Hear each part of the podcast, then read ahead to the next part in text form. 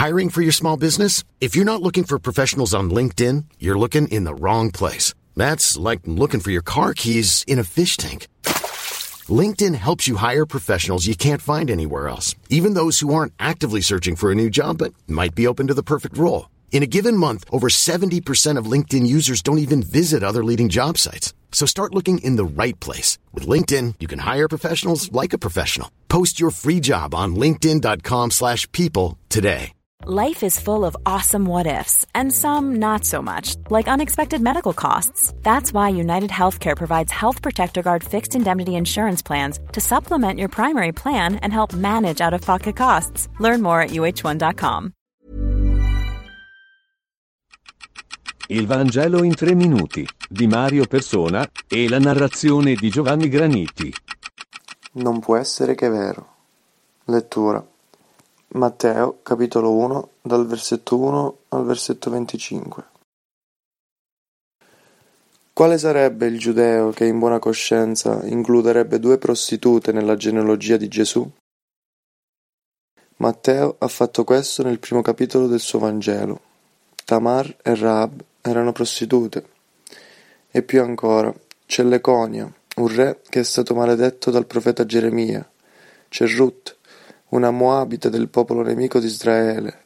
C'è il re Salomone, che ha avuto mille donne, tra cui una grande parte proveniente dai popoli nemici, e si è tuffato nella loro stessa idolatria.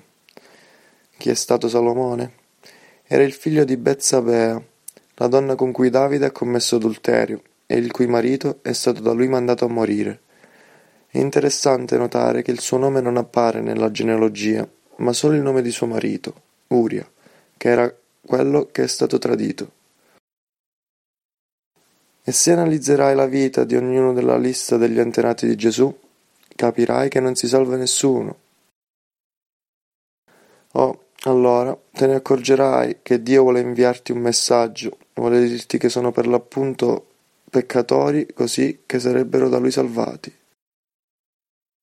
La chiave per capire tutto ciò si trova in quello che l'angelo ha detto a Giuseppe in un sogno dopo che lui aveva già scoperto che la sua fidanzata, Maria, era incinta e che il figlio non era suo.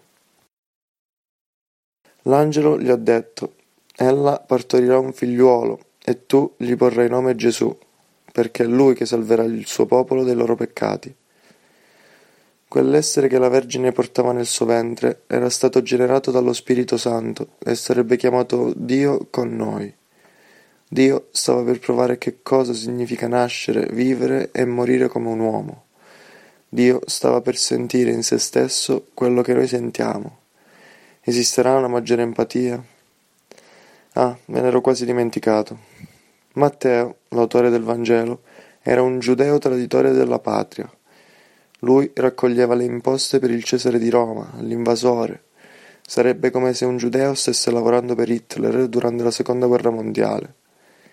Come vedi, questa storia è così incredibile che non può essere che vera.